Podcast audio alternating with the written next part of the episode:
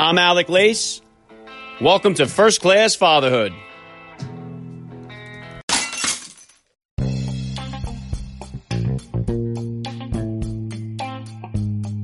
Welcome, everybody, to episode 234 of the podcast. I am happy, as always, to be here with you. Thank you for stopping by. If this is your first time listening to the podcast, please get over there and bang that subscribe button. You do not want to miss all the action that's coming your way right here on First Class Fatherhood. All right, dads, it is NFL opening day today, and I have an awesome guest for you guys. Super Bowl winning quarterback Trent Dilfer. He is a 14 year veteran of the NFL. He's a former first round draft pick who spent time with the Buccaneers, the Seahawks, the Browns, the 49ers, and of course, the Baltimore Ravens, where he hoisted the Lombardi Trophy. Trent Dilfer will be here with me in just a few minutes, so please stick around for the interview. And since it is the NFL opener today and a Super Bowl quarterback will be joining me here, I figured I would share a quick football story with you guys about myself. I played quarterback in high school and our team uh, wasn't very good. In fact, we didn't win a single game our senior year. And on the very last game of the season, we were down by five points with under two minutes to go in the game. And I started driving the team down the field in the rain. And I kept thinking about how great it would be to end my high school football career with a game winning touchdown pass for our first win of the season. Uh, with about 30 seconds to go, we were inside the red zone, and I threw a pass, and it was picked off by some kid who went the other way for six, and I watched him in what felt like slow motion. And uh, that was the last pass I would ever throw as a high school quarterback, and my career came to an end. Uh, but it wasn't the worst part of that night, not by a long shot. After the game was over, I took my girlfriend at the time and her sister out to eat uh, in my very first car, which I had bought seven days earlier. I was still sulking and steaming from the interception. I made a left turn in an intersection and I didn't have the green arrow. I smashed head on into an SUV. I, I came away uninjured, but my girlfriend's sister in the back seat bashed her head into the window, which resulted in her having to have her eye taken out of her socket so that they could put a metal plate in her head. The car that I hit had five people in it. One woman went through the windshield. All of them were injured. Uh, so suddenly my interception seemed like it was just a memory. So that's my final football game story in a nutshell for you. Let's go from me, who never won a game as a high school quarterback, to a father who won a Super Bowl as a quarterback. Don't forget tomorrow is Frogman Friday. Retired Navy SEAL Master Chief Jason Gardner will be here with me, so lock it in for that. And please tell every father in your neighborhood or in your contact list about the show that celebrates fatherhood and family life. Fatherhood rocks, family values rule, and every day is Father's Day right here with me, and I'll be right back with NFL quarterback Trent Dilfer. I'm Alec Lace, and you're listening to First Class Fatherhood.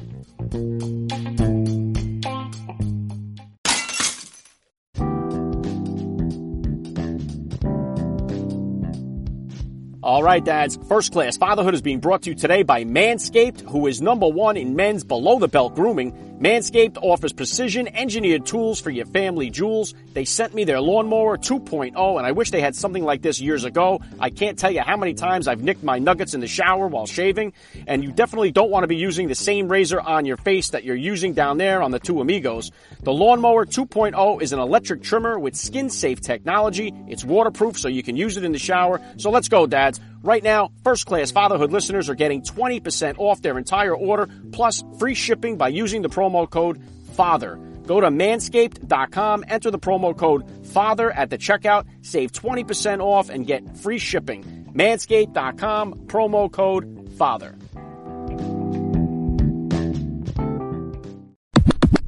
All right, and joining me now is a first class father. He is a 14 year veteran of the NFL. He is a Super Bowl winning champion. He is currently the head coach of Lipscomb Academy. You've heard him as an analyst on ESPN as well. It is a big privilege for me to say, Trent Dilfer, welcome to First Class Fatherhood. Fired up to be on the pod. All right, let's start right here. Uh, how many kids do you have, and how old are they? So I got four kids.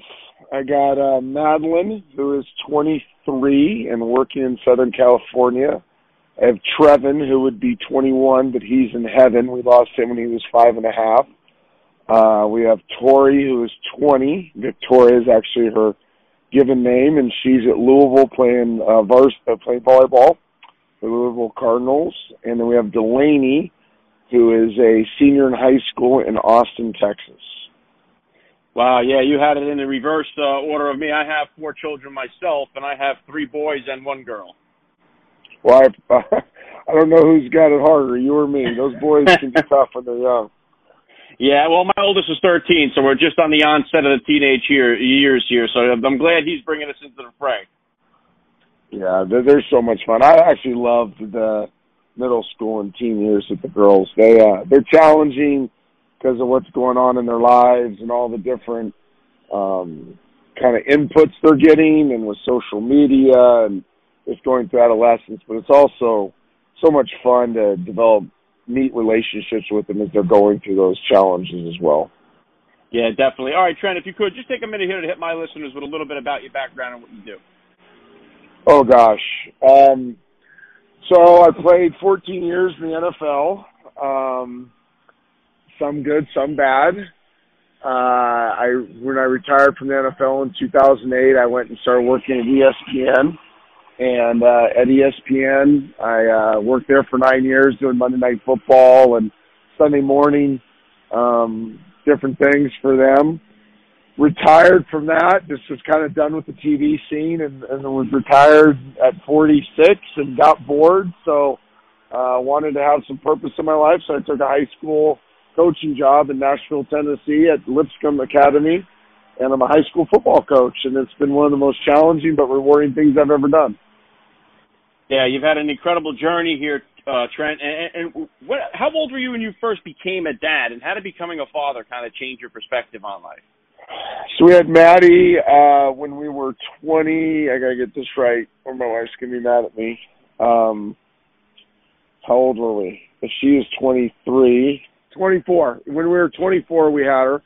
Uh, we got married in college, moved out to Tampa when I was drafted by the Buccaneers, and then had her a couple years into my career.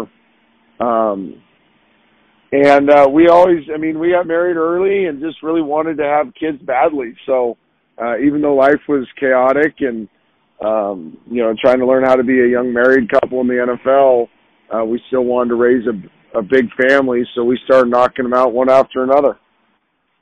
Yeah, and what were some of the challenges, Trent, of playing in the NFL while being a dad? I know that you did move from one city to the next. Did you have like a home base? Did the family move with you there? What were some of the challenges of that?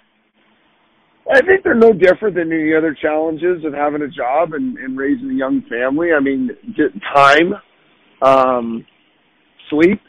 You know, I and I would as a quarterback, you work pretty hard, so uh, I would leave the leave the house at six in the morning, be back at nine or ten at night, and still want to be a good husband, and still want to, you know, change diapers and wake up for the feedings and all that. So there were a lot of years where I didn't get a lot of sleep.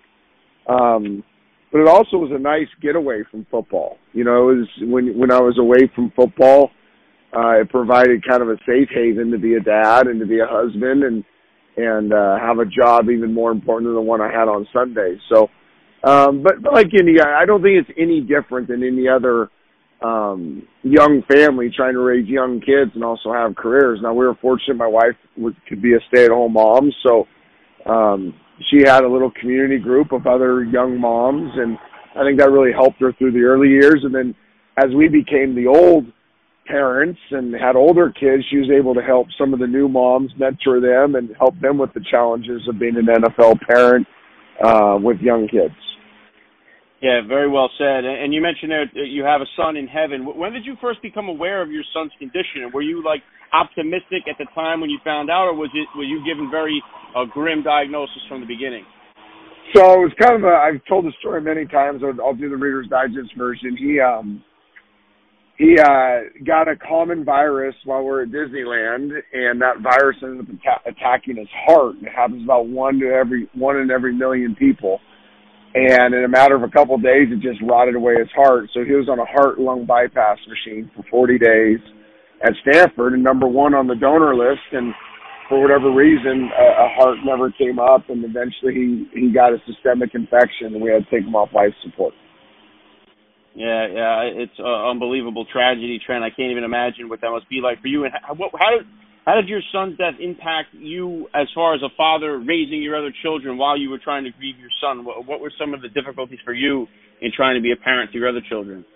Yeah, that's a great question. We, you know, it's been um, 16 years now. We've told the story hundreds and hundreds of times, and and very rarely do we get that question. That's really the million dollar question: is what do you do when you know you have three others and you're going through the hardest thing any parent can go through? And and that really is what saved my wife. You know, my wife would tell the story that, you know, what what woke her up every morning was the fact that she knew she had to get up and give everything to those three girls, and and for me, it just made me cherish every moment with them more. To this day, I mean, to this day, when I fly to California to see my oldest daughter, she she's coming out this weekend to see me in Nashville. Those moments, I think, are a little more precious. And uh, when I drive to Louisville to see my middle daughter and you know celebrate her volleyball or her school or her friendships or whatever, it's just it, makes you cherish every moment you have uh, with them so much more, and and it just puts things into into perspective better um, I think we have a heavenly perspective on our family instead of an earthly perspective. Yeah, very well said, Trent. And, and you've already my my daughter is my youngest. She's only five now, but I'm already dreading those uh, years when she hits that dating scene. You've already been there. Well, how did, what was it like for you as a dad there when your daughters finally, uh, you know, were eligible there and started getting into the dating scene? How did you handle that as a dad? Well, I got great advice from a mentor of mine when I was young who told me make sure you hug and kiss and hold and snuggle and tickle your girls every chance you can because if they're getting that affection from their dad, they're not going to go seek it from another boy. And uh, I think that's been very true um, with my girls. I think the other thing has been honesty, um, letting them be honest and not when they do tell us hard stuff – or mistakes that they made or things they're struggling with, not condemning them for them for it, but understanding them. Another still may be consequences if it's a decision um, that impacts them negatively or impacts our family negatively, um, but not condemning them, helping them understand that being a teenage girl is hard. Um, and then really teaching them that I, think the biggest thing we've tried to do, and again, I've everything I've learned as a parent I've stole from another good parent, but um, really trying to have them live a, an, an, an uncommon life. Um, don't look at social media or regular linear media or what your friends are saying for what what way you want to live your life. Like live an uncommon life and be different in a good way. Uh, set the tempo, set the pace, be set apart. You know, things like that where they don't feel the peer pressure to do the things that other girls are doing or to have a boyfriend just because other bo- other girls have boyfriends. Um, that they don't need that at this age. Their friendships are great. Cultivate deep, meaningful relationships with boys. Um, they don't have to be necessarily romantic relationships. So uh, we've handled it that way. They've dated. Um, the rules that they couldn't go on an individual date till they were 16. They had to go on group dates, and once they were 16, the boy had to come sit with me, and I, I wasn't big, bad, and intimidated. I didn't pull out a gun or anything, but I did make sure that um, I did make sure that I knew the boy's intentions, and I knew I told the boy how much this girl meant to me. I've given some analogies um, about things that are important to that boy, and then multiply that by a million, and that's how important these girls are to me. So, I use a lot of different tools just to make sure that their perspective was right. Yeah, that's good stuff. And it's funny as you're talking about the your daughter's boyfriends there. There's an ambulance going on in the background. I know. I'm sorry about the background noise. I'm outside on the patio and I got a I got craziness going on behind me. Uh, yeah, that was good timing on that. All right, dads, the NFL season is now upon us and the Major League Baseball season is winding down. There is no better time to take your kids to the ball game, and first class fatherhood listeners can save $20 off their tickets on SeatGeek.com by using my promo code First Class. That's one word, First Class. Maybe you want to see a concert or a Broadway show. Save 20 bucks on the tickets on SeatGeek.com. Use the promo code First Class. It's a slam dunk deal, dads. SeatGeek.com, promo code First Class. Fatherhood is the best seat in the house. Uh, and you know what though, Trent? Too one thing that I've because I had my three boys first and then my girl, and I definitely discipline my daughter differently than I do, uh, you know, my boys. Uh, what type what type of disciplinarian uh, have you been as a father with the girls growing up? Were you a spanker, a timeout guy? How did you kind of handle discipline? Kind of a combination of everything. Um, when we did spank, we made sure we did it um, with the understanding that it was not an anger, um, that it was a consequence um, for a poor decision that they had made. Uh, we talked it through with them. We prayed with them before. Um, you know, we never wanted them to be um, felt like it was some type of uh, physical violence. It was more just a consequence to a, a poor decision or a poor behavior. Uh, we didn't have to do it very often. Um, timeouts weren't a huge thing for us. Uh, it was more just kind of, hey, if you choices, decisions, consequences. You made a choice, you made a bad decision. There's a consequence to it. And you know, as as things became, as they started having more things, uh, it was easier to make those consequences uh, more severe, whether it be a cell phone or taking away. My kids were athletes, so taking away practice time. And if they lost practice time, then naturally they'd miss game time because their coaches wouldn't want them to play in the games if they weren't at practice. Um, camps, um, extracurriculars, uh, friendship time, whatever it was. And, and honestly, you know, discipline to us was more of a, um, a teaching moment. We we tried to teach through the disciplinary moments instead of just locking them in a room and saying you can't have stuff. Yeah, yeah, yeah. Good stuff. And and Trent, I do like to ask you NFL guys. I mean, you're coaching high school football now. You've been around the game your whole life, uh, and for a struggle for a lot of dads out here is whether or not to decide to let their kid play tackle football. Just with everything that we know now about the dangers of it. Uh, how do you feel about young kids playing contact football, and what's a good age for them to start? Well, I think you you brought up something that may not necessarily be true. I don't think people do know. I, I think they've been lied to last five years. I think there's new studies coming out saying football's not that dangerous. Uh, I would encourage people to read the new literature, the new medical journal, journals, the new books um, that actually have balanced research, research and not uh, tinted research, uh, agenda-driven research. And football's never been safer, not even close. Um, you know, technology's better with helmets. Tackling methods are way better. Practice, best practices in terms of practice is so much better. Um, heat acclimation in, in states that it's hot, um, coaching, vetting, associations. I can go on and on and on, but football's never, ever even been close to this safe. Uh, now saying all that, my parents didn't let me play, and my dad was a football coach until I was 14. That was just there. I was bigger than most kids. They didn't want me to hurt other kids just because of my physical size. Um, but I, you know, we have a fifth, sixth grade team, and I tell the parents all the same thing. I, I don't care whether you play flag or whether you play tackle, but I do want to be part of a team. I think that's the greatest thing about football is it, it's it's a team dynamic like none other. Uh, if the kid is physically mature enough and can carry, what I always say is, can you carry your helmet? Are you strong enough to not be a bobblehead when you put that helmet on? Um, then I, I think it's a it's a safe alternative. Um, I think once they get into junior high, most of them can carry their helmet, uh, have the awareness to know how to follow direction. Um, if you have a good coaching program, then I think it's perfectly safe.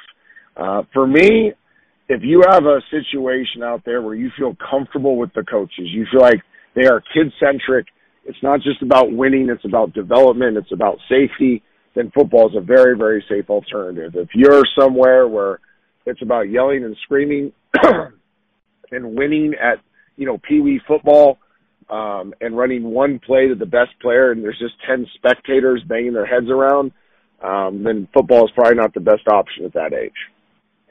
Yeah, yeah, well said. And you mentioned there that your your father was a high, a high school coach or a football coach. Is that kind of what drove you to uh, take on a head coaching position here with the Lipscomb Academy? Is it something you always wanted to do, or what was the genesis of you uh, uh, taking the position? I don't know if we have enough time for that. So I had two dads, obviously my real father and my stepfather. My real father lived in the same town. Um, he was very academic, uh, very artsy, um, kind of a free thinker. My stepdad was the more rigid um, football, you know, sports driven kind of guy. Gave me great balance. I had great relationships with both of them. My real father passed away nine years ago. Um, and my stepdad's been as, I've been as close to him as I ha- was my real father anyways. And I watched the impact he had with so many people. And I always knew one day, uh, my wife and I talked about we thought when the kids were out of college was when I would go coach high school football, but I, uh, we all felt I was being called to do it a little bit sooner. It's been really hard on our family because it's not, it wasn't in our plans. Um, it's really been a second chance, and I'm really honest about this with my boys that I coach here, and uh, my family understands this is really my second opportunity to, to parent boys. You know, when you when you lose a son when he's five and a half, uh, and you're an athlete, you know, you have all those dreams of being around your kid as he grows up and plays sports and does cool things. And, and now I get to do it with 85 boys. And, um, it's been the, it's been, like I said, the greatest challenge I've ever taken on and also the most rewarding one. So uh, I wouldn't change it for the world. All right, good stuff. So I don't know, are you still close watching the NFL there? You got a pick for this season outside the box of choice for us here or what? I am very. I'm still very close to it. I studied every week. I still do some TV on Mondays, um, and do a lot of radio shows and, and try to keep a good pulse with it. Um, you know, I. It's hard not to pick the Patriots. Obviously, um, they just haven't figured out more than everybody else. I was big on the Chargers until some of their injuries. Um, I was big on the Colts until Andrew Luck retired, so I'm still trying to figure out this landscape now with everything changing so much in the last month. Um, I really don't know. I, I do think the Packers, for whatever reason, I think the Packers have a chance to be a lot better than they've been in years past under new leadership. I think Aaron Rodgers is, um, you know, uh, rejuvenated, and uh, they'd be a they'd be a dark horse pick for me. Okay, very cool. You know, I, I'm curious to ask you because I know that Andrew Luck is about to be a dad himself. How much do you think that kind of played into him making a decision to walk away? I think it played a lot into it, and I do think this. I think with the Andrew Luck thing, he's retired, but I wouldn't write off him coming back in a year or two. Um, yeah. I think I think he's at a place in his life where uh, the mental toll and the emotional toll of his injuries have stacked up. Yes, becoming a father, all these things. He's probably having one of these young life you know, crises, not midlife. Um, but he'll reset and, and things will change over the next year or two, and I can see him coming back. All right, good stuff, Trent. Last thing I want to hit you with here, I love to ask all the dads that I get on the podcast, what type of advice do you have for that new dad or for that about to be father who's out there listening? Oh man, I mentor so many young fathers and trying to think which ones I've whiffed on and which ones I've been good at. I think routines are really important. I think you're you and your wife having routines, a young child having routines. I think first time obedience is really important. Um, you know, I, I tell the story of Maddie when we were learning this and, you know, she'd sit in her high chair and she would knock over her baby food and our, her bedroom was up, you know, really steep, um, set of stairs down the hallway and I'd be like, okay. And I'd take her out and I'd walk her up and I'd put her in her crib and she would cry and I'd sit by the door and she would stop crying and I'd go get her, I'd bring her back down, I'd sit her back at the, you know, high chair and then she'd eat a little bit and then she'd knock over again and I'd get up and I'd take her up and I'd put her in her crib and she would cry and I'd get her and bring her back down and she did that over and over until she understood that the first time she knocked over her food, she'd be disciplined and all of a sudden she stopped knocking over her food. And the, the story I was told was if your child's a toddler and they're running down the, through a park and they get to an intersection and they're going to run through that intersection and you yelled, Maddie, stop. Would they stop the first time? Or is, or do they use your voice as just a suggestion? And that really resonated with me. I didn't want our voice to be a suggestion to our kids. I wanted our voice to be the primary voice in our kids' lives. And I think first time obedience, uh, having, uh, routines has really helped with that. To this day, um, if we say something the kids trust it as the primary voice in their life. Now they don't have to always agree with it now because um, they're older, but they still recognize as the primary voice. And I think a lot of that's because we didn't give suggestions uh, when we spoke to them. Um, they knew it mattered. Yeah, very well said. I love the message, Trent. I got to say, this has been an honor for me. You're a first class father all the way, and thank you so much for giving me a few minutes of your time on first class fatherhood. All right, thanks for having me.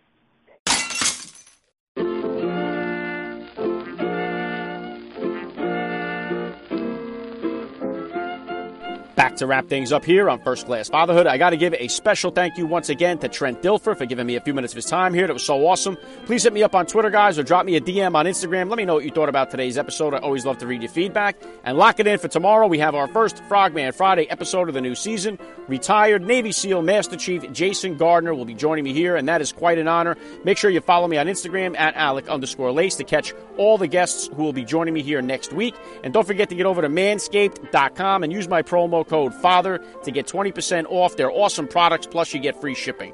All right, that's all I got for you guys today. I'm Alec Lace. You have been listening to First Class Fatherhood, and please remember, guys, we are not babysitters. We are fathers. And we're not just fathers, we are first class fathers.